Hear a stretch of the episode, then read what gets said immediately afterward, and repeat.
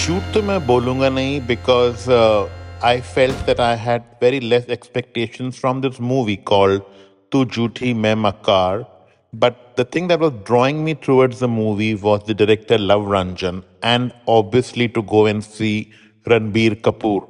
And it was very nice to, you know, match the expectations because Ranbir Kapoor एक ऐसे कलाकार हैं जिनकी पिक्चरें चले ना चले he's always been honest to his profession and he delivers his best in this he's given a very very honest performance of a you know romantic guy and the way his character has been sketched out he has done it with full justice and he's definitely going to be uh, a superstar like his father because Ranbir Kapoor ke andar there is something that draws you towards him.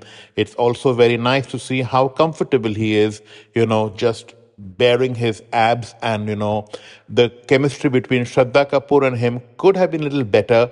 Shraddha Kapoor delivers an honest performance as well, but there is something that lacks spark in her. The supporting cast has always been a good thing in the movies and also in this movie the supporting cast has played their role very well as a joint family. It's good to see dimple kapadia doing a comeback and coming in movies like that.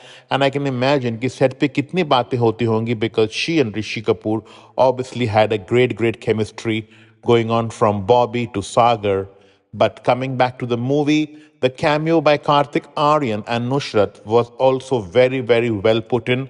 And Love Ranjan definitely knows how to tackle the genre of love and breakups and all the complications. It's definitely worth the movie. It's giving a big hit to Ranbir Kapoor.